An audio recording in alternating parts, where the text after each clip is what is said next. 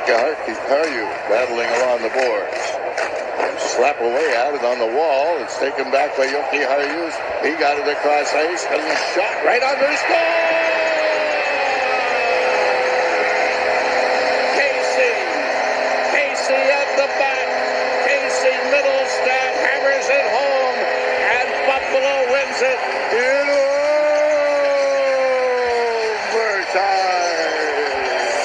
overtime.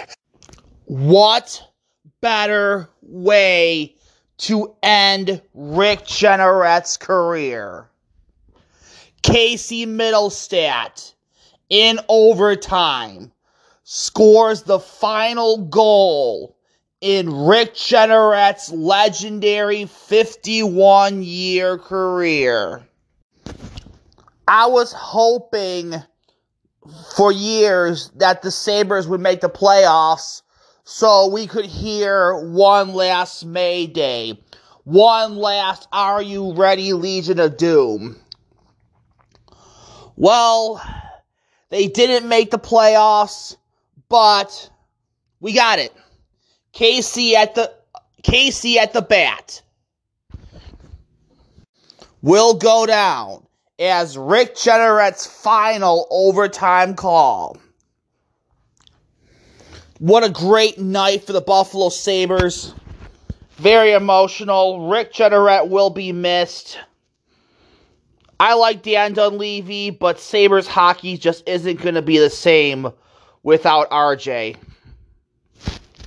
But the Buffalo Sabres had a very good season, all things considered.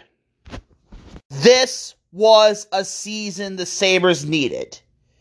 Yes, they did miss the playoffs for an NHL record 11th year in a row. But the last 2 months provided so much hope for the long-suffering fans of this franchise. The Sabres finished 32, 39, and 11 for a total of 75 points. Tage Thompson had a breakout year, scoring 38 goals and 30 assists for 68 points. Jeff Skinner also had a bounce back year. 33 goals, 30 assists for 63 points. Rasmus Dahlen, 13 goals, 40 assists, 53 points. In the last 2 months, the Buffalo Sabres finished 16, 9, and 3. You compare this where they were last year, when they lost 18 games in a row and hit rock bottom for those 2 dreadful months. They have won many of their fans back. They have won much confidence back. Yes, they still have a long way to go before they still miss the playoffs by a long shot, and it's going to be very difficult to make it. But Sabres fans are a lot more proud of this team this year than they were last year. They got a much needed culture change, and it starts with the top with Kevin Adams. I mean, Adams still has a lot of question marks. Not every move was a winner, and there was a lot of criticism he deserves for suspect goaltending. But what he did was he did change the culture of the team. Thumbs up to him. He had the hardest job in sports. Trade away the core players and bring in only those who want to be Sabres. He put Granato in charge and retooled the front office with a ton of quality. Hard to argue with the results or even with a lot of moves he's made then. This rebuild began when Kevin Adams went to Florida and told the Pagulas that Ralph Kruger needed to be tossed to the curb and the old core trade away and build around players with a hockey attitude and change the culture of the organization from top to bottom. And then he replaced with Alf Kruger with Don Granato.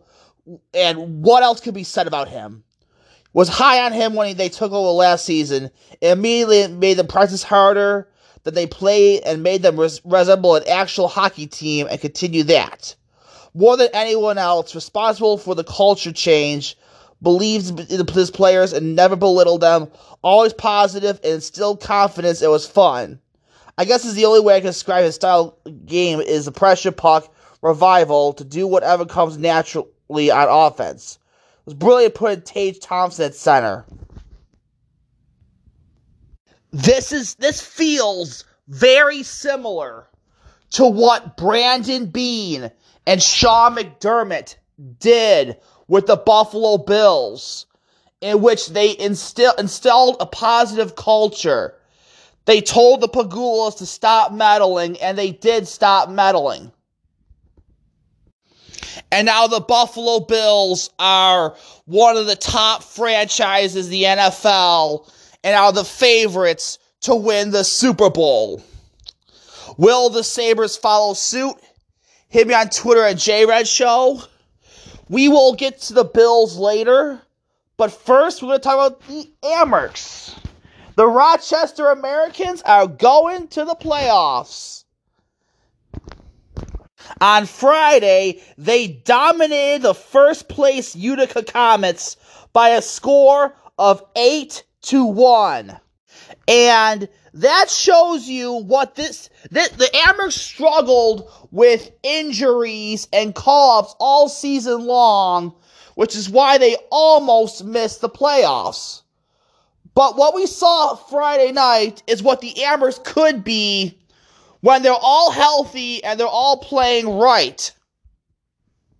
The defense looked better. The offense looked better. And what's good is they're going to get some help down from Buffalo. Krebs and Samuelson will be sent down. Ukko-Pekka Luukkonen is injured, but I don't know if this is a good thing or a bad thing for the Amherst, because Ukko-Pekka Luukkonen has been one of the biggest disappointments of the Amherst this year. He's had his moments, but next to injuries and call-ups, Ukko-Pekka Luukkonen was one of the huge reasons why the Amherst almost missed the playoffs. Fortunately, on Saturday, the Bellevue Senators defeat the Toronto Marlies in regulation. And because of that, the Amherst will be going to the playoffs, and they will be taking on Bellevue in the first round. So, a lot of Sabres fans compare this year to 1996 and 2004. This year for the Sabres felt like it was, even though they missed the playoffs, it just feels like it is the start of something special. The start of a championship window. To go with Sabres history in 1996 was followed by 1997, where they won the division and won a playoff round. 1998, they got to the conference finals. And then 1999, they got to the Stanley Cup finals. 2004, another year similar to 96 and this year. 2005 was canceled due to a lockout. But then 2006... They got to the conference championship. In my opinion, would have won the Stanley Cup if they didn't suffer so many injuries. Then 2007, they won the President's Trophy and got to the conference finals again. Will history repeat itself? But another thing that happened in 1996 and 2004, in 1996, the Rochester Americans won their most recent Calder Cup championship. And in 2004, the Amherst got to the conference finals. So, the Amherst have not won a playoff series since 2005. But I still think, on paper, this should be the year to do it. They have 3 rookies of the year. I am really hopeful that the Amherst will beat Bellevue and will win a playoff series for the first time in 2005. I think they could beat Utica, even though Utica has the best record in the AHL. I think this is the start of something special for both Sabres and Amherst hockey. After a decade of disappointment and frustration, I think things have finally started to turn around. But I could be wrong. We shall see. The Buffalo Bandits are also going to the playoffs, and they will take on the Albany Fire Wolves on Saturday, May 7th. The Buffalo Bandits started this year 13-1, and they were on their way to having their best record in franchise history. It's the first time in the 30-year history of the Bandits they achieved a record that good. But since then, they've lost three of their last four games. But they still get the number one seed and home turf advantage throughout the playoffs.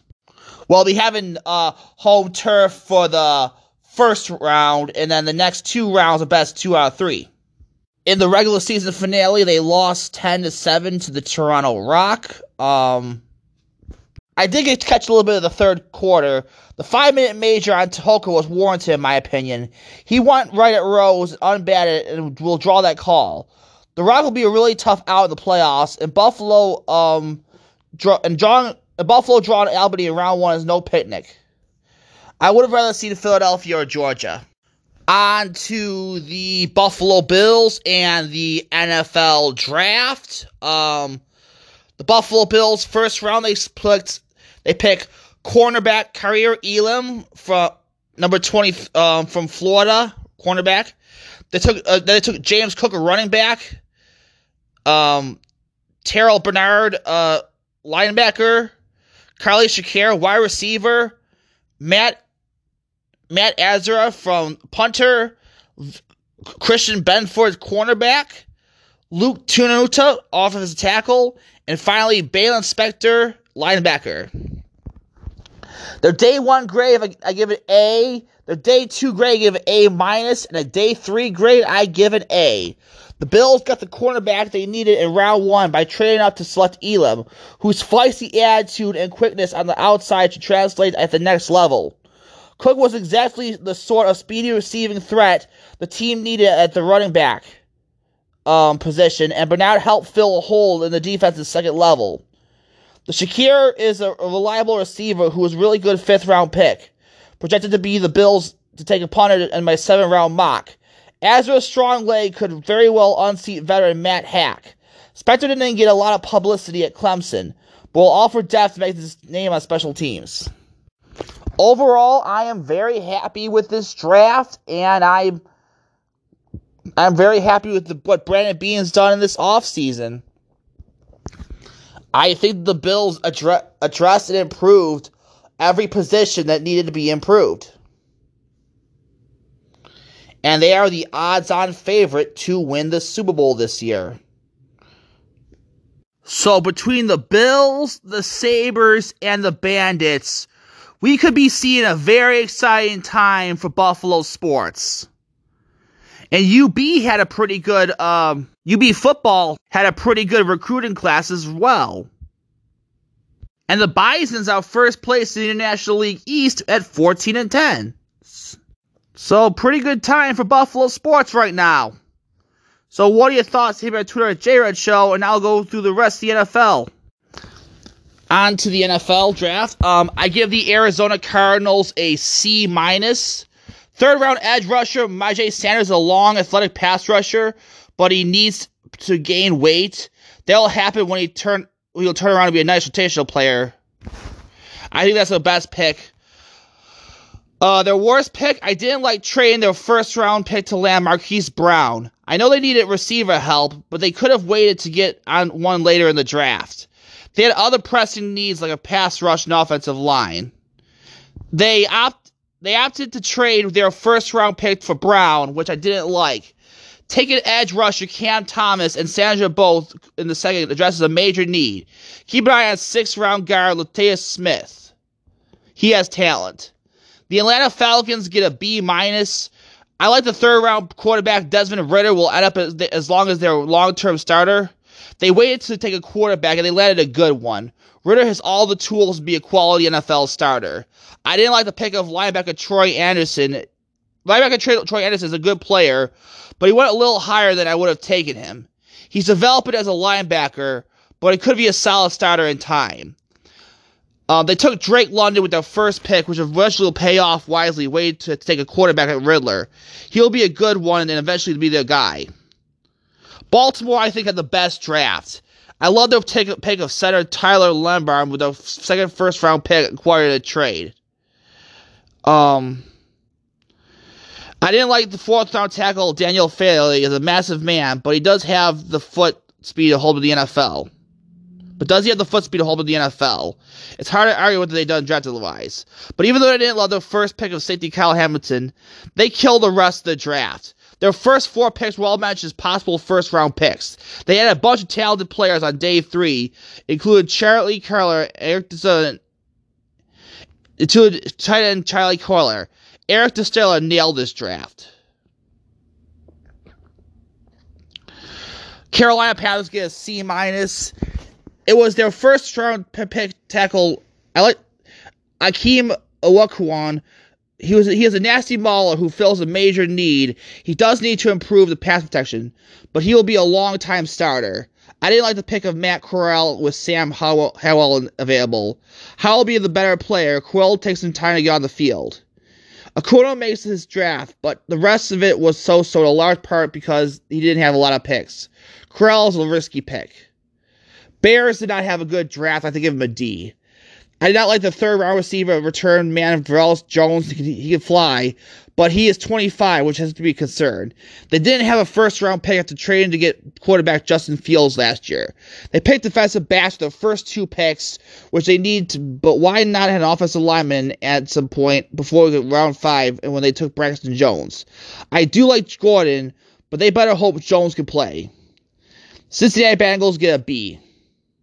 First-round safety Daxton Hill might not seem like a guy being taken to a position of need, but contracts are in play at safety for Jesse Bates and Von Bell. Hill had a range in the deep middle. Second-round corner Cam Taylor-Britt went a little higher than I had him ranked. This team really improved in the offseason, which could again push for a Super Bowl. They needed help with the secondary, and they landed it with 3 picks. Third-round defensive tackle Zach Carter is a player to watch. For Cleveland, I give them a C. Fourth-round defensive tackle Perry Whitney is a good player who many thought would go earlier than he did. The tail is there, but to be an upfield player in their defense. I love Jerome Ford as running back, but do the Browns need him? It was a strange pick. They didn't pick until the third round because they traded a lot to land Deshaun Watson. Landon Winfrey was a nice pick in the second round corner, and Martin Emerson is a long player with skills. Dallas gets a B+. I like what the Cowboys did. I was higher on the first-round pick, Tyler Smith, the offensive lineman from Tulsa, than most. He'll be a good player, likely a guard to start. I also like Williams, a third-rounder. Broncos get a B-. They trade away the first to get a quarterback in Russell Wilson, which makes this draft. He changes the dynamic of this team. Second-round edge Nick Bonio is an explosive player who will level up the defense. Lions get a B+. They had an outstanding draft. Landing A.D. Hutchinson, the second pick, gives them a big-time edge player. I love Williams. Second-round edge Josh Pascal gives them another player to pair with Hutchinson. Packers get a B+. They hit big with their first 2 picks in Walker and defensive tackle Devontae Wyatt. Most wanted at least one receiver there, but they held true to their board. They traded up to get Watson, but I think there were better options. I love fourth-round tackle Zach Tom. Houston Texans B+. I like a lot of what they did. First-round corner Derek Stingley Jr. will be a shutout-down player, while offensive lineman Kenyon Green is a nasty mauler. Colts get a C-. They landed some good players in Pierce and tight end Jalen Woods, but is third-round pick Bernard Ram ready to start at left tackle? He better be. Losing their first-round pick was a bad move. Jacksonville Jaguars B-. Taking edge player Trevin Walker, the first overall pick, is a risk, but he's a good player. Can be a great one. Land center Luke Fortner in the round 3 was a good move, but why take Moon where you didn't need him? Unless Lawyers will be more of an edge passing round. Kansas City Chiefs A. First-round corner Trent McDuffie will be a immediate starter, and Carlos will be a push for the job right away. Second-round receiver Sky Moore and second-round safety Brian Cooks were good picks. Vegas gets a B. They didn't pick until the third round because of the trades. One of them I liked to land was receiver Devontae Adams. He's worth it. The draft brought some quality players I like, such as Ferrell and sixth-round pick Theron Munford. Chargers get a C. Getting Johnson to help was big up front was big. He'll be a long-time starter. The rest of the draft was okay for me. I do like sixth-round offensive lineman Jahmyr Slater. Rams get a B-. The Rams didn't pick it to the third round because they traded away the picks to land veteran players, including quarterback Matt Stafford. All those with that philosophy, they have to hit in the later picks. But the Bills are doing what the Rams are hoping they would do. Just go all in, try to win the Super Bowl now, and then don't worry about your draft picks later. Dolphins get a C. They didn't pick until the third round because of the trades, including Tyreek Hill. He was also worth getting, so that grade helps. I love Tyndall. Vikings get a C. New general manager Kwiatkowski and Alvin Masuaku moved up and down the board, but in the end, it was a really good maneuvering. They took Luis Sine in the first round, a player I like, but I didn't love the rest of their draft, other than Osama. Patriots C-. Belichick walks to his own beat when it comes to drafting. Sometimes he wins, like when he got Tom Brady, but he's also had a fair share of losses. Strange seemed like a reach, but I love Thornton in a third-round corner, Marcus Jones. I didn't understand taking Bailey Zapp at fourth. Saints get a B. They moved up in the first round to wide receiver Chris Olave, a good player with speed that was needed. Penning will be a good player, and keep an eye on the fifth-round linebacker DeMarco Jackson. He can run. Giants get a B+. Landon Caven Dierks is the best pure edge rusher in this class, and Neal makes a good class. But they also added good receiver Wild Dan Robinson and a bunch of other players who compete for spots. Jets get an A. Joe Douglas had two picks in the top seven and nailed them, getting the corner Sauce Gardner and received Garrett Wilson. Then Adam Johnson and Breece Hall, the best backs in the class, makes a heck of a group. Eagles B+. Howie Roseman had a good weekend. He traded to get receiver A.J. Brown, then took Davis as the first. Second-round center Cam Jurgens will take over as a starter when Jason Kelce retires. Counting Brown's a good haul. Steelers get a B. Getting Pickett will make this draft. There was talk considering the trade up, yet they still have him. I like fourth-round receiver Calvin Austin, and we know the Steelers have a success with receivers again in this area. 49ers C. They didn't have a first-round pick after trading Trey Lance last year, but they landed some solid players the rest of the way. Second-round edge rusher Drake Jackson had some talking first round before the draft. Lance better be good. Seahawks C. They picked two offensive tackles, including the first-round pick Charles Cross, which they had to do. But taking a running back this early is weird, as they need to transition from a run-heavy offense. Second-round passer Boyden Mafe has talent, but is he raw? Buccaneers, they traded out to the first round to get extra picks, but still landed a group. Goodkey will compete at left guard on the fellow second pick, Logan Hall, and could be a starter defensive tackle. Fourth-round tight end Cade Orton becomes a good pick. Tennessee gets a B-. They ended picking a lot of good players, which John Robinson usually does. The positions are a little strange that they took a bunch of corners in recent years and added some more. Finally, the Washington Commanders. I give them the B+. The move to trade down was, and still land receiver Jahan Dotson was smart drafting. They needed a receiver that could help Wentz. Dotson will liven up the passing game. They added some other nice players, but Howell is the icing. Keep an eye on fifth-round tight end Cole Turner. It was a good... So what are your thoughts? Hit me on Twitter at JRedShow. On to the... Now I'm going to make predictions for the Stanley Cup playoffs, the NBA playoffs. Starting with round one, Colorado versus Nashville. The Avalanche were exceptional all season long, with neck and neck with the Panthers for the President's Trophy. I think they will sweep the Predators. And frankly, Colorado's my pick to win it all. Wild versus Blues. Kirill Kuznetsov blossomed into one of the league's most talented wingers in this second NHL season. Fellow winger Kevin Fiala also had a career year. It really helped stabilize Minnesota's second line. I think Minnesota wins this in six. Calgary versus Dallas. The Flames were one of the biggest surprise teams of the year. For a team that didn't make a marquee addition in the offseason, Calgary relied on the star power that already had been in place to help build a Stanley Cup contender. How trophy candidate Johnny Gaudreau had the best season of his career for a team and second most points in the Western Conference. I think they beat Dallas 4-1. Edmonton versus Los Angeles. This is probably the best Oilers team of the McDavid era. And I think this team will go deep in the playoffs. I think they'll beat Los Angeles in 6. Florida, they have weak goaltending, but I think they'll take care of Washington. Tampa Bay, I think Tampa Bay would beat Toronto. The Maple Leafs have too many questions on defense, questionable goaltending, and I don't think their drought's going to end this year. I think Tampa Bay beats them in 7. Boston versus Carolina. Carolina has a question mark at goal with Frederik Andersen possibly out. I think Boston will win in 6. Rangers versus Penguins. Again, Pittsburgh has a question mark at goaltending with Tristan Jarry possibly being injured. I think the Rangers win in 6. And my prediction for the Stanley Cup Finals, I think it's going to be Colorado over Boston in 7. On to the NBA. I think my prediction, I think Miami will sweep Philadelphia. I think Milwaukee will beat Boston in 6.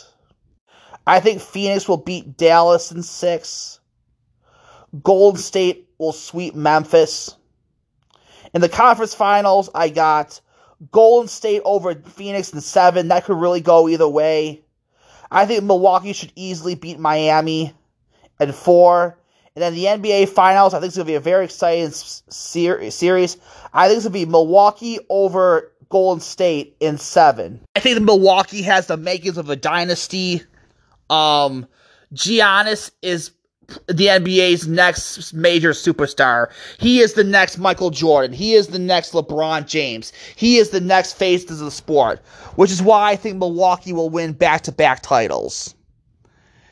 For soccer, it is neck and neck between Manchester City and Liverpool for the Premier League. Manchester City has both Manchester City and Liverpool have 4 games left in the Premier League.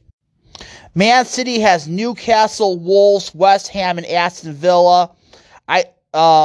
Liverpool has Tottenham, Aston Villa, Southampton, and Wolves.